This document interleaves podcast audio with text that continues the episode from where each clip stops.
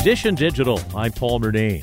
Automakers have announced plans that will nearly double the number of quick charging plugs in the U.S. and Canada. GM, BMW, Honda, Hyundai, Kia, Mercedes, and Stellantis will build a network of fast charging stations that will rival Tesla's.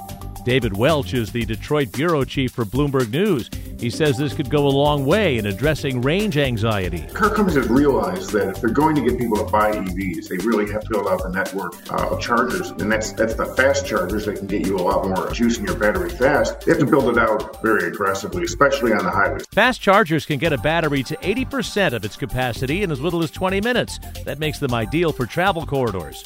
The car companies are sharing in a multi-billion-dollar investment to build fast charging stations with at least 30,000 plugs by 2030. Edition Digital, I'm Paul Murnane. And for more, click on podcasts at WCBS880.com.